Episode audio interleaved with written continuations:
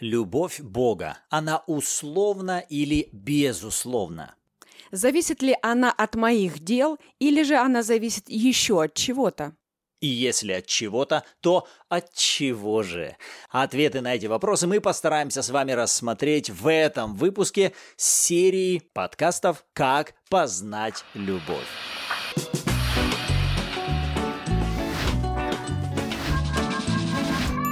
Всем привет! Вы на канале Арим и с вами Андреевы, Руслан и Ирина. И это, да, подкаст «Библия читаем вместе». Где бы вы не присоединились, будь то в Ютубе, в подкасте, либо на YouVersion, добро пожаловать! И прежде чем мы перейдем к нашим базовым местам Писания, давайте помолимся и попросим Святого Духа открывать и говорить к нам через Его Слово. Святой Дух, мы открываем себя для Тебя, и мы просим Тебя, ты научай нас, как и обещал, каждый будет научен Господом, поэтому говори к нам через Твое Слово и размышляй над Твоими истинами, пускай приходящее к нам будет становиться откровением в нашем сердце. Во имя Иисуса. Аминь. И начиная сегодняшнее размышление, давайте снова откроем Иоанна 3,16, золотой стих Библии. Ибо так возлюбил Бог мир, что отдал Сына Своего Единородного, дабы всякий верующий в Него не погиб, но имел жизнь вечную. И сегодня мне бы хотелось сделать этот акцент. Посмотрите, написано «Ибо так возлюбил Бог мир». Как? Что отдал. И стоит выделить, что он отдал в то время, когда принимающая сторона того не была достойна, или же со своей стороны ничего достойного этого не сделала. Более того, мы даже и не просили этого. Еще более того, весь мир делал все противоположное, противоречащее стандартам и принципам Царства Божьего – Апостол Павел говорит, мы прежде были врагами Бога. Какая там любовь и взаимность? И некоторое время назад мне было очень интересно, я э, общалась с несколькими верующими людьми, и получается, всякий раз, когда я спрашивала у людей, вот, ну почему вы лично думаете, что Бог вас любит? Вот какой критерий, на ваш взгляд, он главный? И люди начинали перебирать в своей памяти какие-то свидетельства, либо исцеления, либо благословения, ну, либо еще каких-то вот ответов на молитвы. И затем, когда мы разговаривали, я задавала следующий вопрос. Получается, смотрите, что если доказательства Божьей любви к нам мы определяем э, как некие факторы, присущие во внешних вещах, да, во внешнем мире, в обстоятельствах, то ведь эти вещи, они могут меняться. И что тогда? Получается, что любовь Бога, она тоже к вам меняется. То есть в итоге мы приходили к тому, что брать это за основание того, что Бог любит вас, это совершенно ну, неверно в корне. Вот здесь Иоанн, он показывает, вот причина, да, и основание вере того, что Бог нас любит. Это не какие-то внешние проявления, это то, что Он уже отдал Иисуса. Вот почему я уверена, что Бог любит меня, потому что написано, вот как Он возлюбил не только мир, Он возлюбил лично меня. Помните, в прошлом выпуске мы с вами уже начали учиться применять эти истины личностно в отношении себя. Он не просто просто мир возлюбил. Он меня возлюбил. Откуда я знаю? Потому что Он отдал Иисуса. Все. Вы понимаете, вот это уже никто и ничто во Вселенной не могут изменить этого факта. Это даже не просто обещание, это уже свершившийся факт. Почему я думаю, что Бог любит меня? Да потому что Он отдал Иисуса. И написано, что вот это и есть Его доказательство любви ко мне. Независимо от погоды, настроения, меня, есть у меня сейчас проявление ответа на молитву или нет, разрешилась моя нужда мгновенно или не очень. Бог меня любит независимо ни от чего и буквально вопреки всему. Хорошо об этом сказал апостол Павел в послании к римлянам 5 главе, 8-10 стихи, посмотрите. «Бог свою любовь к нам доказывает тем, что Христос умер за нас, когда мы были еще грешниками. И вот то, что ты говорила, нам свойственно искать подтверждение Божьей любви в каких-то внешних проявлениях чудес, благословений э, или чего-то, что мы получили в своем опыте от Бога. Но Павел как раз и указывает, вот где вам важно рассматривать доказательства Божьей любви. Посмотрите, Бог доказал. И где это доказательство признания Божьей любви? Я вас люблю. Это доказательство в смерти Иисуса за нас, когда мы были еще грешниками. 9 и 10 стихи. «Поэтому тем более ныне, будучи оправданы кровью Его, спасемся им от гнева». Где мы получили оправдание? Когда мы получили оправдание? Благодаря чему мы получили оправдание? Нам было даровано оправдание тогда, когда Иисус умирал на кресте и проливалась Его кровь. Причина того, что мы оправданы, это кровь Иисуса. Как Бог простил нас, потому что мы извинялись слезно и изменили себя в своих делах? Нет, Он простил нас и оправдал из-за Иисуса Христа. Десятый стих. «Ибо если, будучи врагами, Посмотрите, в какой категории мы тогда с вами были в отношении к Богу. Врагами. И он говорит, если, будучи врагами, мы помирились с Богом смертью Сына Его, то тем более помирившись, спасемся жизнью Его. Итак, выделим с вами главнейшие мысли из этих трех стихов.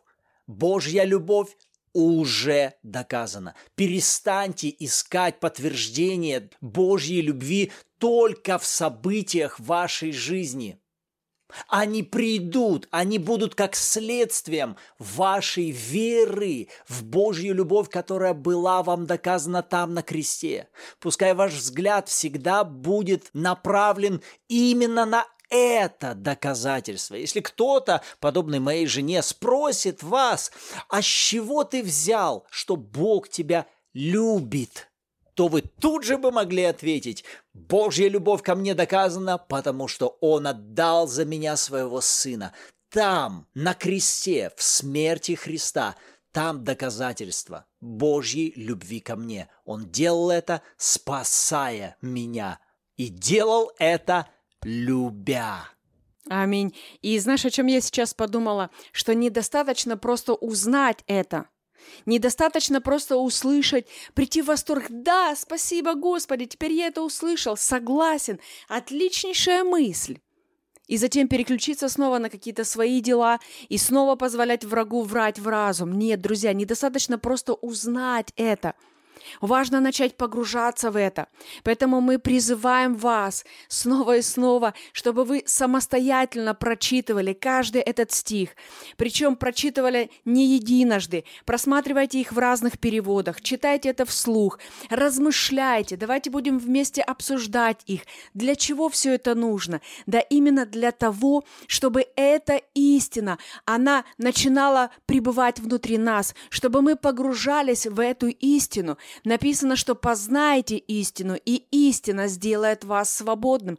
Но познайте это не просто мимолетное знакомство, мимолетное какое-то временное общение раз в год или раз в пятилетку. Нет, это то, что происходит постоянно, некое внутреннее соединение с этой истиной. И тогда она, друзья, вступает вот в эту стадию работы, когда она исцеляет нас, она высвобождает силу Божью в нашей жизни, жизни, именно когда мы регулярно пребываем в этой истине. Третье место Писания, к которому мы обратимся, 1 Иоанна 4 глава 10 стих. Да, в прошлый раз мы были в 4 главе 8 и 16, а вот в 10 стихе посмотрите, как Иоанн пишет. «В том любовь, что не мы возлюбили Бога, но Он возлюбил нас и послал Сына Своего в умилостивление за грехи наши. Нам свойственно, что любовь всегда там, где две стороны взаимно хорошо относятся к друг другу. У нас такой стереотип. Если есть двое, которые ну, расположены друг к другу с какой-то страстью, вот это любовь. У нас везде любовь – это обязательное участие двух сторон. Но Иоанн удивительную математику здесь показывает. Говорит, любовь уже в том, что Бог возлюбил нас в то время, когда мы не искали Его любви и сами не проявляли к Нему свою любовь. И посмотри, что он сделал и послал Сына Своего в умилостивление за грехи наши. Что Он сделал? Он возлюбил и отправил Сына Своего на смерть ради нас, потому что Он понимал, что если этого не произойдет, Он не сможет нас приобрести в общение к себе. То есть это любовь, которая ищет общение, это любовь, которая ищет близости, взаимопонимания, взаимодействия, общения, искренности. И это любовь Бога в отношении нас, которая предусмотрела все будущие ошибки, увидела все барьеры, все то, что могло препятствовать, и уже позаботился наперед о том, чтобы убрать всякий барьер, убрать всякие границы, которые могли разрушать или препятствовать нашему личному общению с Богом. И коли мы ищем с вами ответ на вопрос, Божья любовь, она условна или безусловно. Уже три места Писания, которые мы с вами прочли, подтверждают, что со стороны Бога в отношении всего мира не было выставлено условностей. Я полюблю вас, я проявлю к вам свою любовь, если вы нет. Она была проявлена безусловно. Следующий уже вопрос – принятие Божьей любви. Как ее принимать? Как в ней ходить? Это уже другой будет вопрос. Но явление и доказательства Божьей любви были явлены ко всему миру совершенно безусловно. Какова же причина проявления Божьей любви ко всему миру? Это Бог, сам Бог и Его решение не потому, что кто-то повлиял на Бога, кто-то смотивировал Бога. Это решение самого Бога. И как в прошлом подкасте мы говорили, что любовь – это сущность Бога. И решение нас любить им было принято еще прежде создания мира, как мы читали в послании к Ефесянам. И подводя итоги сегодняшним размышлениям, 11 стих 1 главы к Ефесянам. В нем мы сделались наследниками. Во Христе мы сделались наследниками, быв предназначены к тому по определению, совершающего все по изволению воли своей. Кажется, очень сложный стих, но если вы присмотритесь к ключевым глаголам, вы увидите, он достаточно ясен и прост. Это Бог сделал нас наследниками. Почему? Потому что прежде предназначил. Это его предназначение, его предопределение, которое он определил почему? По изволению воли своей. Потому что он так решил. Он захотел. Мы с вами ничего достойного этого не сделали. Это даровано. Наше усыновление – это дарованное. Наше наследство – это дарованное. Спасение – даровано. Искупление от грехов – даровано. Умилостивление – даровано. Почему? По изволению Его воли. Почему важны эти истины, друзья? Да потому что нам с вами стоит перестать пытаться как-то заслужить или заработать любовь Бога к нам. Никто из нас, мы ничего не можем сделать такого, чтобы увеличить любовь Бога к нам, или хоть как-то ее заслужить, или хоть как-то отработать ту милость, которую мы имеем благодаря Иисусу. Друзья, никто из нас не заслуживал Его любви. Это Его решение от начала. Поэтому здесь нам важно увидеть следующие мысли. Если это Его инициатива от начала, и Он это сделал благодаря Иисусу, Значит, это не от наших дел. Значит, никто из нас, мы не можем настолько сильно согрешить, чтобы Бог передумал. Мы не можем сделать такие большие, огромные ошибки, от которых Бог будет в шоке и ляжет под капельницу, потому что, ну, ну вот, ну вот от тебя, ну такого, ну вообще, конечно, он не ожидал. Все, все планы нарушились, Иисус умер зря, зачем я ей дал Духа Святого, она все равно не может с ним сотрудничать и так далее, тому подобное. И все, небо в шоке. Дьявол иногда именно такую картину и рисует, друзья. Послушайте, но наши ошибки, они могут быть сюрпризом для нас – но ни в коем случае не для Бога. Попробуйте услышать эту мысль, друзья, никогда, никакие наши грехи, они не приводят в замешательство Отца. Потому что написано, что он уже вошел в покой, он успокоился уже от всех дел.